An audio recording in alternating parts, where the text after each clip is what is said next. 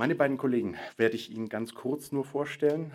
Dennis Hoppe, wie gesagt, ist Abteilungsleiter bei uns am HLS von Service Management und Business Processes, was ein bisschen weniger Ihnen was sagt, als dass er auch der strategische Entwicklungsleiter für das Forschungsfeld Künstliche Intelligenz bei uns im Hause ist, also unser direkter mit der Arbeit beschäftigter Experte dafür. Er ist dementsprechend auch in mehreren Forschungsprojekten tätig, die sich mit KI und der Entwicklung und den Workflows, die aus KI herauskommen, für HPC beschäftigt und ist auch gerade mit anderen Kollegen zusammen in der KI-Ringvorlesung für Ingenieure tätig dieses Semester. Und Professor Michael Resch, die kompletten Titel stehen hier. Ich werde sie nicht in aller Genauheit aufschließen, weil ich genau weiß, dass er da am wenigsten drauf Wert legt. Nur so viel dazu, er leitet nicht nur das Rechenzentrum, das Höchstleistungsrechenzentrum bei uns, sondern eben auch das Institut für Höchstleistungsrechnen an der Uni und sitzt in einer ganzen Vielzahl von Gremien, die sich damit beschäftigen, wie man HPC und die Zukunft von HPC macht, Mathematik, wie man wissenschaftlich und industriell die Forschung voranbringt, aber eben auch, wie man HPC-Anwendungen in den Gesellschaftskontext bringt. Und das sind jetzt freundliche und nette Worte, aber es gibt kein anderes Bundesrechenzentrum, wo der Direktor dafür gesorgt hat, dass es eine eigene Philosophieabteilung gibt, die sich nur damit beschäftigt, was machen diese Computer mit uns und was machen die überhaupt. Und insofern ist es nicht leeres Gerede, dass wir heute einen Experten dafür haben, wie HPC und die Gesellschaft zusammenkommen. Und so viel zu den Leuten, die Sie heute hören und sehen werden neben mir. Und deswegen kommen wir jetzt auch gleich zum ersten Vortrag von Dennis Hoppe.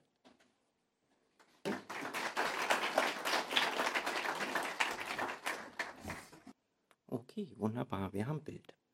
Ja, dann auch herzlichen Willkommen von meiner Seite, mein Name ist Dennis Hoppe, wurde ja schon vorgestellt. Im ersten Vortrag heute möchte ich ein bisschen über Superrechner hier in Stuttgart erzählen, was das dann eigentlich auch mit künstlicher Intelligenz zu tun hat, wie das beides ein bisschen zusammenspielt und dann die aktuellen Trends in der KI beleuchten, dass wir einen guten Überblick haben über die aktuellen Entwicklungen. Bevor wir aber in das Thema starten, wollte ich noch mal ganz kurz eine Einführung in künstliche Intelligenz geben. Es handelt sich dabei noch an eine relativ junge Wissenschaft, die eigentlich erst so in den 1950ern, 1960ern entstanden ist. Der Begriff künstliche Intelligenz, übersteuern, ist eigentlich mit der Dartmouth Conference entstanden in den USA 1956, wo man sich zum ersten Mal über Gedanken darüber gemacht hat, wie ein Computer menschenähnlich praktisch werden kann. Einen größeren Durchbruch gab es dann in den 70er Jahren mit den neuronalen Netzwerken. Hier war es aber lange Zeit so, auch im Studium wurden neuronale Netzwerke in der Theorie vermittelt, aber es war lange immer der Anspruch, das ist sowas von rechenintensiv, das kann man in der Praxis gar nicht umsetzen. Das war auch noch zu meinem Studium der Fall und eigentlich erst, als ich mit dem Studium fertig war, 2010, gab es diesen Aufbruch des Deep Learnings, das haben wir hier ganz rechts im Bild, was so 2010, 2012 war, wo dann Grafikkarten dazu verwendet wurden, um diese neuronalen Netzwerke zu berechnen. Und da kam erst der große Durchbruch, weil plötzlich alles berechenbar war. Aber was heißt eigentlich Intelligenz? Wenn wir uns den Begriff annähern, dann gibt es eigentlich zwei Definitionen, die uns auch als Menschen ausmachen. Es gibt die allgemeine Definition von Intelligenz, dass wir die Fähigkeit haben, aus Erfahrungen zu lernen, Probleme selbstständig zu lösen und uns auch auf neue Situationen einlassen können. Dazu kommt, was auch sehr speziell für den Menschen ist, die emotionale Intelligenz.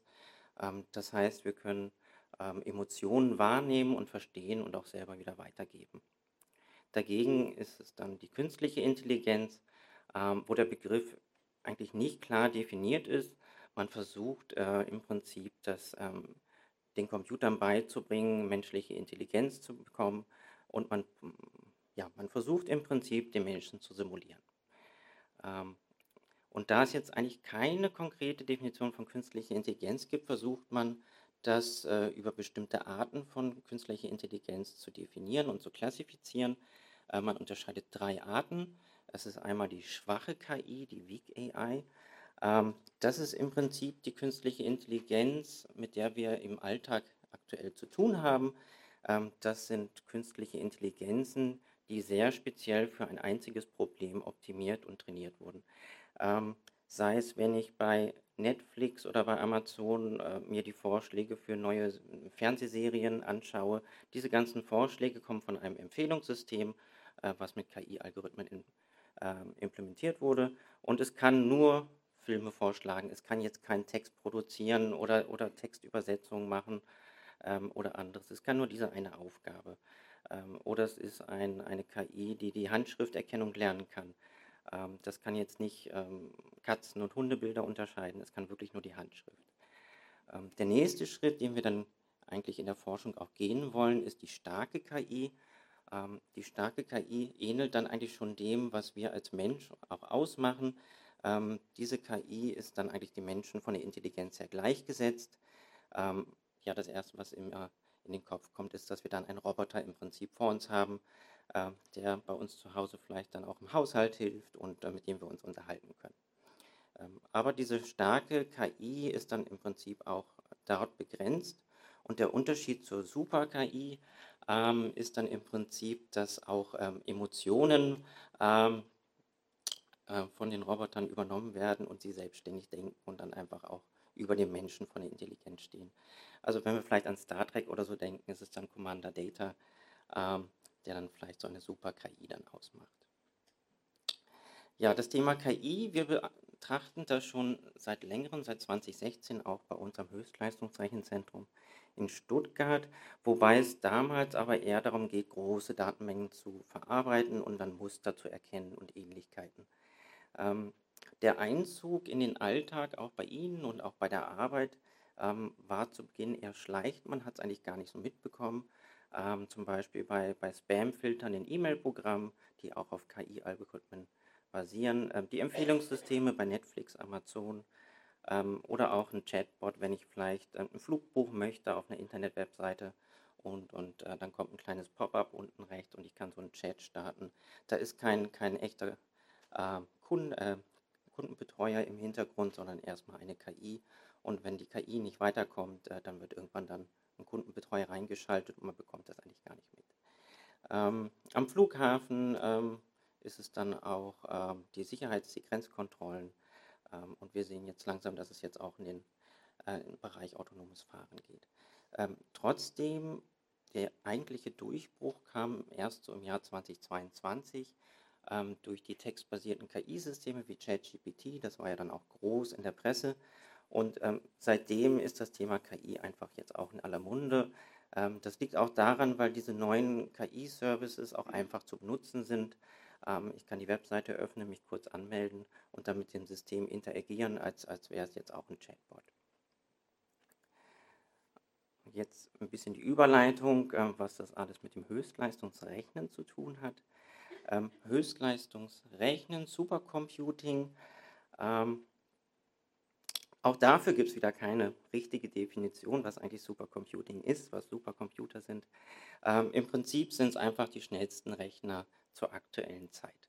Das ist so die internationale Definition. Natürlich, Deutschland macht sich das wieder ein bisschen komplizierter. Wir unterscheiden zwischen Hochleistungsrechner und Höchstleistungsrechner. Es gibt dann eine Grenze, die man ungefähr so ein bisschen ziehen kann, weil diese Rechner gerankt werden können anhand ihrer Gleitkomma-Operationen, die sie schaffen pro Sekunde, den sogenannten Floating Point Operations Per Second, den Flops. Und das ist im Prinzip die Einheit, um einen Supercomputer von der Geschwindigkeit her zu beschreiben. Das Höchstleistungsrechnen in Stuttgart, hier am HLS, das wurde ja auch von Oliver Schee schon kurz eingeführt. Wir sind Teil der Uni Stuttgart und sind im Bereich Wissenschaft als auch Industrie im Einsatz und fokussieren uns primär auf die Ingenieurswissenschaften als auch auf die angewandten Wissenschaften. Wir stellen sowohl Infrastruktur zur Verfügung, führen allerdings auch nationale und internationale Forschungsprojekte durch, in allen Bereichen, die das Höchstleistungsrechnen betreffen, sei es jetzt auch Big Data, KI, Cloud, Edge Computing, Quantencomputing, Visualisierung, alle Themenbereiche, die damit zusammenfassen. Der erste Supercomputer in Stuttgart, das geht auf 1986 zurück, das war eine Cray-2. Damals die Spitzenperformance war mit 1,9 Gigaflops angegeben und es war damals das schnellste System weltweit. Um das ein bisschen zur Relation zu bringen, dass das erste Consumer-Produkt, was im Prinzip so schnell war wie eine Cray-2, ist das iPad 2 von 2011. Man rechnet immer so ungefähr 25 Jahre die Zeitspanne dazwischen, bis so ein Supercomputer im Prinzip in Ihrer Hosentasche landet. Also ein Smartphone, was Sie heute bei sich haben, ist im Prinzip auch ein kleiner Supercomputer. Das System, was wir aktuell bei uns haben, nennt sich Hawk. Wir haben eine Spitzenperformance jetzt von 26 Petaflops mittlerweile. Das System wurde 2020 installiert und war weltweit damit das 16. schnellste System. Mittlerweile sind wir nach 3 Jahren ein bisschen runtergerutscht, aber wir haben die magische Zahl 42. Ja. Das System ist für Simulationen optimiert. Wir haben aber 2021 eine Erweiterung durchgeführt, um auch das Thema KI stärker zu adressieren bei uns am Zentrum. Ja, KI. Wir sehen insbesondere seit 2, 3, 4 Jahren, dass KI ein Treiber ist bei der Konvergenz von KI und Höchstleistungsrechnen. Das liegt vor allem daran, weil die Komplexität von KI-Algorithmen immer weiter ansteigt und auch die Datenmenge, die zum Training verwendet wird, auch sehr massiv ist. Und diese beiden Faktoren sind einfach ein Indiz dafür, dass man sehr viele Rechenknoten und Computerleistung benötigt, um die KI-Modelle immer noch in endlicher Zeit dann auch berechnen zu können. Meine Arbeitsgruppe beschäftigt sich insbesondere mit hybriden HPC-KI-Workflows, wo wir versuchen, Methoden der KI in klassische Simulationen zu integrieren, sei es aus den Ingenieurswissenschaften oder bei der Klima- und Wettersimulation, wo man versucht, bei den Simulationen entweder die Genauigkeit der Ergebnisse zu erhöhen oder besonders rechenintensive Teilaspekte von einer Simulation durch ein KI-Modell zu ersetzen. Das hat den Vorteil, dass ich danach, sobald ich einmal das KI-Modell trainiert habe, meine Simulation deutlich schneller durchlaufen lassen kann. Ich bekomme also in der gleichen Zeit mehr Ergebnisse und kann mir dann die idealen Ergebnisse aussuchen. Und wenn ich dann nochmal ein genaues Ergebnis haben möchte, könnte ich auch nochmal das KI-Modell dann wieder durch die eigentliche physikalisch korrekte Simulation austauschen.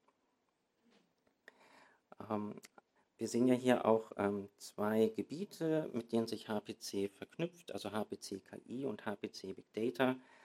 Es gibt also zum einen diese hybriden Workflows, aber auch pure KI-Anwendungen sind natürlich dann auch prädestiniert für HPC-Infrastrukturen. Und eines der Hauptthemengebiete in der KI sind sogenannte Foundation Models. Diese Grundlagenmodelle sind im Prinzip die Basis von den textbasierten KI-Modellen, mit denen Sie jetzt aktuell auch zu tun haben und interagieren, wie ChatGPT von OpenAI.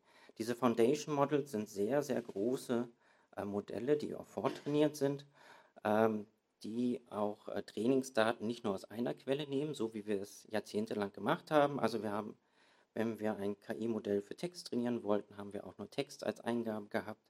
Oder wenn wir eine Bilderkennung haben wollten, haben wir auch wirklich nur Bildinformationen zum Training verwendet. Heutzutage ist es so, dass wir das multimodal durchführen. Das heißt, auch wenn ich jetzt eine Bilderkennung trainieren möchte, nehme ich trotzdem Textinformationen als auch Bilder, als auch vielleicht auch Videos hinzu, einfach verschiedene Quellen, um einfach den Trainingssatz anzureichern. Also zu einem Bild könnte ja dann auch eine Bildunterschrift dazugehören, dass ich dann einfach dadurch den Kontext habe und die Genauigkeit erhöhen kann. Diese Foundation Models, die werden in der Regel einmal trainiert, weil das so aufwendig ist. Und danach findet dann ein sogenanntes Feintuning, eine Optimierung statt, sodass ich dann dieses Foundation Model, was dann auch für viele verschiedene Tasks, also Aufgaben verwendet werden kann, nochmal auf eine spezielle Domäne anpassen kann. Wir sehen hier rechts in der Grafik ein paar Beispiele von solchen Foundation Models. Ich sehe, hier sind relativ viele Tiere vertreten, Schafe und Lamas. Was es damit auf sich hat, weiß ich auch noch gar nicht. Auf jeden Fall, die Modelle, die Sie vielleicht im Hinterkopf behalten sollten, ist das GPT-4 und das DALL-E von OpenAI. Hier wird auch deutlich, dass diese Foundation Models im Prinzip von den großen Firmen wie Google, OpenAI, Microsoft entwickelt werden, weil auch die aktuell nur die Ressourcen sowohl von der Infrastruktur als auch vom Geld haben, um solche Modelle zu trainieren. Und da kommen wir auch dazu gleich, wie teuer ist es eigentlich, das ChatGPT zu trainieren. ChatGPT, ich nehme jetzt mal die Version 3, die 2022 veröffentlicht wurde. Ich kann jetzt sagen, dass das Modell auf 175 Milliarden Parametern basiert. Das ist jetzt einfach eine Zahl, das kann man sich gar nicht vorstellen. Die neuesten Modelle verwenden schon 1 Trillion Parameter. Und ich möchte gar nicht wissen, wie es in den nächsten Jahren aussieht. Also das sind wirklich unvorstellbare, komplexe neuronale Netzwerke. Wenn ich jetzt dieses ChatGPT-Modell trainieren möchte auf einer einzigen Grafikkarte, dann würde das 355 Jahre dauern. So lange möchte natürlich keiner warten. Die Firma OpenAI hat das Modell dann innerhalb von 12 Tagen trainiert auf 10.000 Grafikkarten. Wenn man das umrechnet, die Berechnungskosten dafür liegen ungefähr bei 5 Millionen US-Dollar. Ich habe das dann mal runtergerechnet, wie lange das HLS im Prinzip brauchen würde, um das gleiche Modell zu trainieren. Wir liegen da bei 226 Tagen, wo unsere 192 Grafikkarten wirklich 24 Stunden, 7 Tage die Woche ohne Fehler durchrechnen müssten. Allerdings kommen wir ein bisschen günstiger weg. Mittlerweile sind die Kosten gesunken auf 2 Millionen Euro. Ja, ich habe schon gesagt, die Modelle GPT-3, GPT-4, die wachsen auch in ihrer Komplexität. Das GPT-4-Modell, ich habe hierfür keine konkreten Zahlen finden können, es sind einfach nur Abschätzungen. Man geht davon aus, dass das Modell auf 25.000 Grafikkarten trainiert wurde und das über 3 Monate. Also das sind schon echt Werte, die kann man sich kaum vorstellen. Wir sind dann auch schon bei reinen Rechenkosten von 100 Millionen US-Dollar. Da sind jetzt, das wäre der reine Durchlauf ohne Fehler, ohne Tests, und Energiekosten sind auch nicht dabei. Hier rechts in der Grafik sehen wir nochmal die größten KI-Modelle, die in den letzten Jahren trainiert wurden. Das sind die blauen Punkte. Auf der X-Achse sind die Jahreszahlen abgebildet und auf der Y-Achse ist im Prinzip der Rechenbedarf in den Floating Point Operationen, die ich schon erwähnt habe. Und der rote Bereich, das sind jetzt diese Foundation Models, die wirklich ganz oben an der Spitze sind, die dann auch Kosten von mehreren Millionen Euro verursachen für das Trainieren. So, das Trainieren von so einem Modell ist die eine Sache, wir wollen es ja später auch verwenden. Und es gibt jetzt auch Zahlen von Amazon und Microsoft, weil die meisten Services von den KI-Modellen auch in der Cloud laufen. Und dort ist es so, dass Amazon sagt, ja, der Rechenbedarf von unseren Nutzern in dem Bereich, 20% fällt wirklich nur auf das Trainieren von so einem Modell ab und 80% der Ressourcen gehen wirklich auf die Benutzung von den Modellen nieder. Das heißt, auch das OpenAI, was das ChatGPT trainiert hat, hat aktuell knapp einen Server mit 30.000 Grafikkarten, den sie unterhalten, um einfach die ganzen Anfragen an das ChatGPT-Modell dann auch zu bearbeiten. Und da entstehen auch nach Hochrechnung ungefähr 700.000 US-Dollar an Kosten pro Tag, die sie irgendwo natürlich auch wieder reinbringen müssen. Also mittlerweile ist es auch so, das ChatGPT 4 ist nicht frei verfügbar, dafür muss man auch zahlen, also da muss dann auch ein Modell dahinter stehen. Das sind jetzt aber auch wieder nur die reinen Hardwarekosten gewesen, es kommen natürlich noch Energiekosten dazu. Da kann man jetzt ausgehen davon, dass das ChatGPT zum Beispiel 13 Millionen Nutzer weltweit jeden Tag hat, geht man davon aus, dass die ungefähr 15 Anfragen stellen. dann kommt man auf ungefähr 7 Wattstunden pro Anfrage. Das entspricht ungefähr einer 5 Watt LED-Lampe, die für 80 oder 90 Minuten dann betrieben werden könnte. Rechnen wir das aufs Jahr hoch, kommen wir auf Energiekosten von 30 Millionen Euro und mit den 100.000 Megawattstunden könnten wir ungefähr 2,5 Millionen Haushalte eigentlich dann auch über das Jahr hin versorgen. Wir sehen schon, KI hat signifikante Auswirkungen, wenn es hinsichtlich Kosten, Infrastruktur, auch den Energiebedarf geht. Und ja, die Benutzung dieser Modelle ist wirklich das, was dann auch kritisch ist. Also es ist, auch wenn man die 100 Millionen Euro hört von ChatGPT-4 zum Trainieren, ist das eigentlich Peanuts gegen die eigentliche Nutzung, die dann danach ist. Jetzt versuchen wir nochmal den Schwenk zurück zum Höchstleistungsrechnen. Wofür braucht die KI eigentlich das Höchstleistungsrechnen? Es gibt 3 Faktoren, die hier der Treiber sind. Zum einen die algorithmische Innovation. Ich hatte es ja auch schon gesagt, die Modelle werden immer komplexer, die Datensätze werden auch höher. Und die Rechenleistung wird dann eigentlich da auch dann benötigt. Auf der Grafik hier sehen wir so 3 Äras. Die erste ist so noch das Pre-Deep Learning-Ära. Das ist dann praktisch auch so mit meinem Ende vom Studium zu Ende, so 2010. Da war es eigentlich noch alles überschaubar. Das ist hier der gelbe Bereich, wo so alle 20 Monate die notwendige Rechenleistung sich verdoppelt hat, um die Modelle zu berechnen.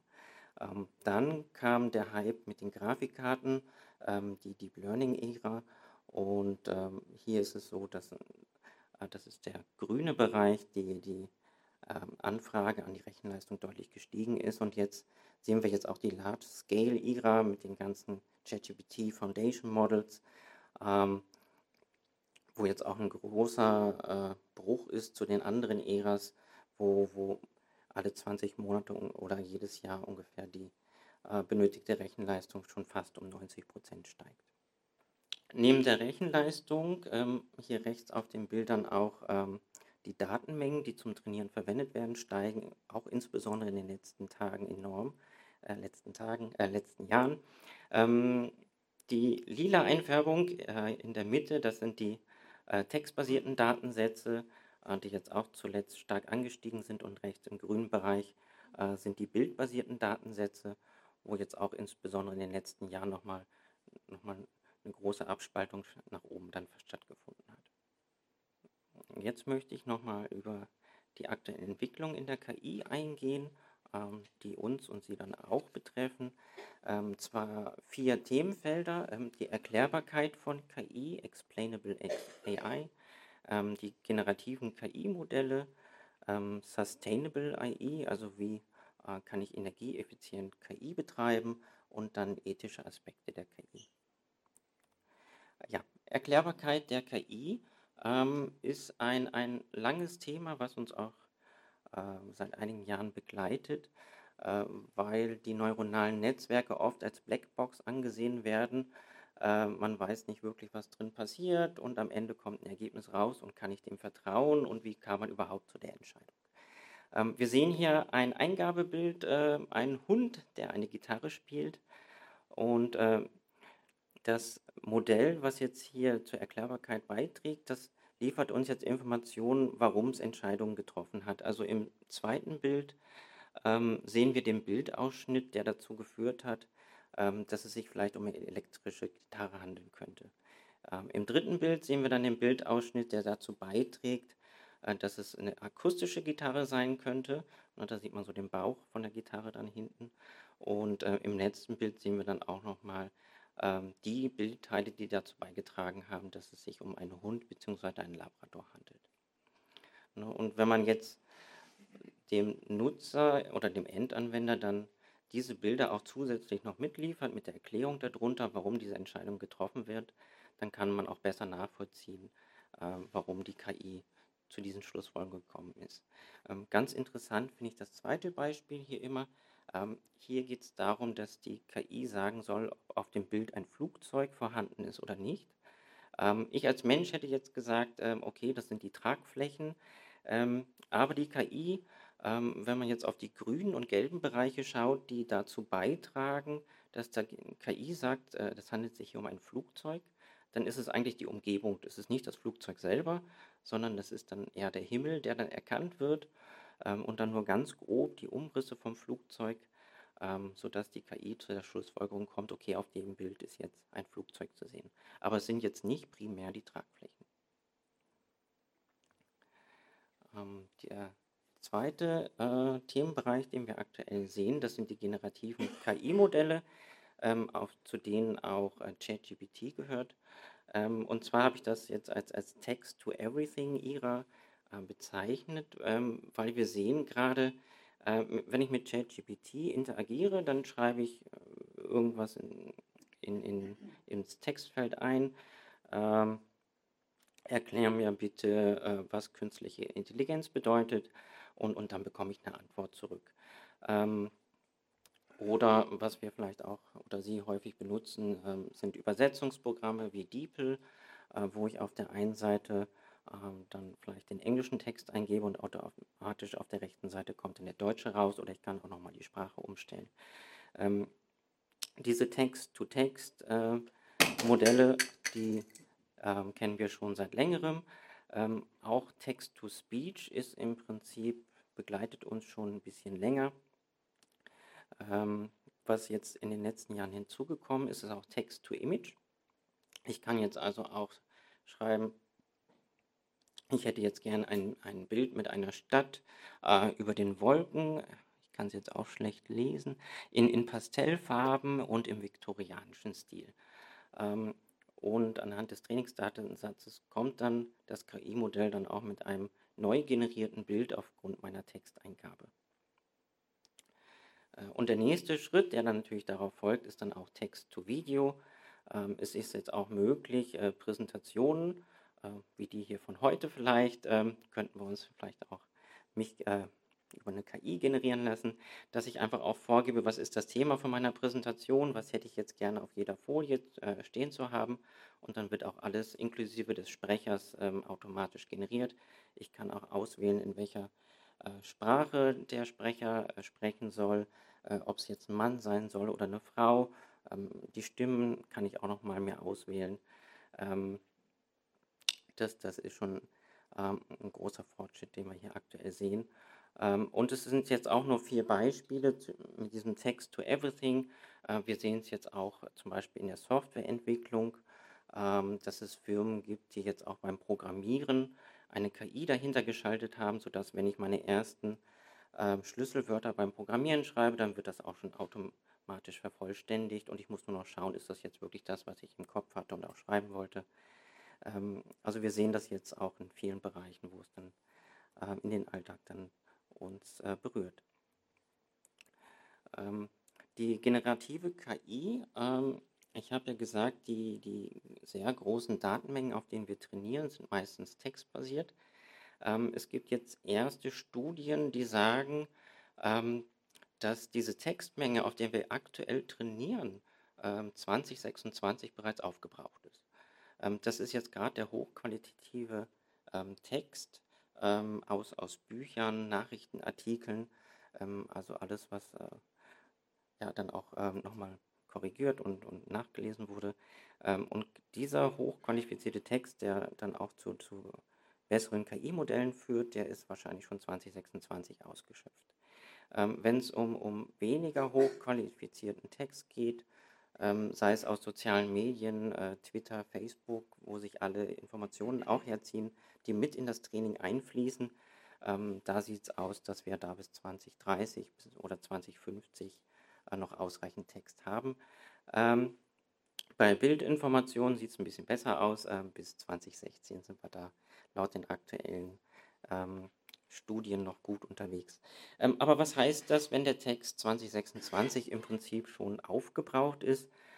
Ja, dann sucht man sich einfach andere Quellen.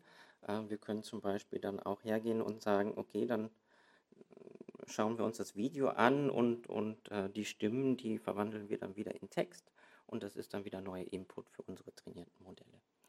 Das heißt also, in Zukunft wird vielleicht die Rechenperformance, die aktuell nicht ausreicht und steigen muss, vielleicht gar nicht mehr der Bottleneck sein, sondern es ist dann eher die Verfügbarkeit von Daten. Der andere Bereich, der aktuell in der Forschung betrachtet wird, ist Sustainable AI. Also darum geht es, energieeffizient zu sein. Ich hatte ja vorher schon aufgezeigt, wie viel Energiekosten auch so ein ChatGPT erzeugt. Das wollen wir nicht. Also wir können das nicht weiter steigern. Das heißt, es muss Wege geben, um das Training energieeffizienter zu gestalten. Es gibt hier drei Aspekte. Wir können dafür sorgen, dass wir energieeffizientere Datenzentren haben für das Training und für die Inferenz, zum Beispiel indem wir erneuerbare Energien verwenden. Wir können aber auch in energieeffizientere Hardware investieren. Aktuell sind es die Grafikkarten, die einen hohen Stromverbrauch haben. Es gibt auch spezialisierte Hardware. Von Google gibt es die sogenannten TPUs, die auch nur im Google-Datenzentrum aktuell verwendet werden können. Oder sogenannte ASICs, das sind spezielle Chipkarten, die für einen ganz bestimmten Fall, für ganz bestimmte Aufgaben hergestellt werden und auch nur die erledigen können. Also sehr spezialisierte Chips, aber dafür sind sie dann auch enorm energieeffizient. Die andere Säule, die wir angehen können, ist die algorithmische Optimierung. Es soll ja das Ziel sein, dass wir die KI-Algorithmen schneller und effizienter trainieren können. Und das heißt im Prinzip, wir müssen, obwohl der letzte Trend dahin ging, immer größere Modelle zu haben und immer mehr Daten, dass wir jetzt wieder hergehen, unsere Modelle kleiner zu machen, dass wir die Genauigkeit mit weniger Daten und mit weniger Parametern erreichen können und somit dann dadurch dann auch wieder Kosten einsparen. Und der dritte Punkt ist, dass man in KI-Anwendungen investiert, die dann auch einen Nutzen für die Gesellschaft haben, sei es, dass wir die Klima- und Wettermodelle weiter optimieren können, dass wir vielleicht Dürreperioden oder Stürme auch früher erkennen können, um irgendwelche Schäden zu verhindern, oder auch im Mobilitätssektor, dass wir dort die Effizienz von den Fahrzeugen dann auch verbessern können, wenn wir vielleicht auch den Verkehrsfluss dann optimieren. Der letzte Bereich, den ich ansprechen wollte, ist Ethical AI, also die ethischen Aspekte der KI, was jetzt auch sehr stark über das ChatGPT dann in den Vordergrund gerückt ist. Die KI-Modelle haben oft ein Bias, das heißt, sie sind auf bestimmte Bereiche dann fokussiert und gehen in eine Richtung. Das liegt oft daran, dass die Trainingsmengen dann vielleicht auch nicht generisch genug sind, um alle Bereiche abzudecken. Es kann vorkommen, das war glaube ich auch aktuell in den Nachrichten, dass eine KI diskriminierende Antworten gibt, weil das dann einfach nicht vorher abgefangen wurde. Also das sind auch Bereiche, die sehr schwer auch zu modellieren sind, weil die ganze Interaktion mit den Nutzern, mit den Endanwendern beim KI-Training ja nicht stattfindet, sondern es muss erst danach durch die Feinjustierung dann passieren. Der andere Aspekt ist die Transparenz, was über die Explainable AI auch abgedeckt wird. Und dann gibt es noch einen großen Themenbereich, bezüglich der Kreativität von KI. Ist KI kreativ? Kann sie Neues erzeugen? Und wem gehören eigentlich die Ergebnisse, die ich dann auch in der Interaktion mit der KI erzeuge? Nehmen wir ein bekanntes Modell, was dieses Text-to-Image generiert. Das ist Midjourney. Und wenn ich dort jetzt meine Eingaben mache und ich kreiere ein Bild, gehört mir dann das Bild oder gehört das demjenigen, auf dessen Trainingsdaten das basiert, oder gehört es Midjourney? Also hier sind noch Dinge auch aus rechtlicher Sicht zu klären, wer jetzt dann eigentlich der Urheber von diesen KI-generierten Texten und Bildern und Videos ist. Eine andere Sache sind das Thema Deepfakes und sogenannte KI-Halluzinationen. Deepfakes von Gesichtern, Stimmen und auch Videos kam vor einigen Jahren ja auch schon mal in den Medien, dass im Prinzip reale Personen im Video dann nachgestellt werden können. Hier ist es so, dass man dann Masken, geometrische Masken auf die Bilder in den Videos legt. Und wenn ich jetzt mich aufnehmen würde mit einer Videokamera und man nimmt dann das Bild von Barack Obama, dann könnte ich dann im Prinzip an seiner Stelle dann sprechen. Und die Techniken, die werden immer ausgereifter, sodass es auch sehr schwer jetzt für den Menschen wird, sowas zu erkennen. Aktuell ist es noch offensichtlich, wenn man sich die Augen anschaut, die Mimik und was auch lange Zeit vorrangig war bei den Bildern ist, wenn man sich die Hände anschaut. Also Hände hatten oft 6 Finger oder 2 Daumen. Das liegt einfach daran, weil in den Trainingsdaten die Hände oft nicht sichtbar sind auf den Bildern.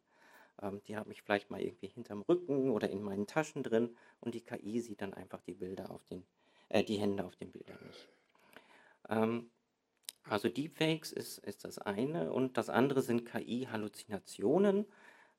Hier geht es darum, wenn ich mit einem KI-basierten System interagiere, dann ist es so, dass die Ausgaben werden aufgrund von Wahrscheinlichkeiten produziert und ob die jetzt korrekt sind oder nicht, das wird erstmal in erster Linie nicht überprüft. Das heißt, wenn ich mit ChatGPT auch im Dialog bin, dann können mir da ganz falsche Antworten zurückgeliefert werden, die ich so erstmal nicht überprüfen kann. ChatGPT hat natürlich eine Warnung, dass sowas vorkommen kann, aber normalerweise überspringt man die Warnung ganz schnell. Ja, und da komme ich dann auch zum Ende vom Einleitungsvortrag für heute.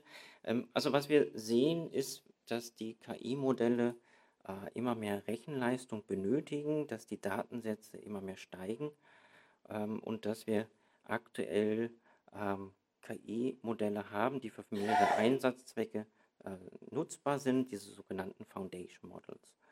Und diese Foundation Models zu trainieren und auch zu betreiben, dafür braucht es unter anderem die Höchstleistungsrechner, wie die am HLS. Und wir haben auch jetzt insbesondere seit ChatGPT gesehen, dass KI in den Alltag eingedrungen ist, sei es privat oder auch auf der Arbeit, die Ära von Text to Everything und die Demokratisierung von KI im Prinzip.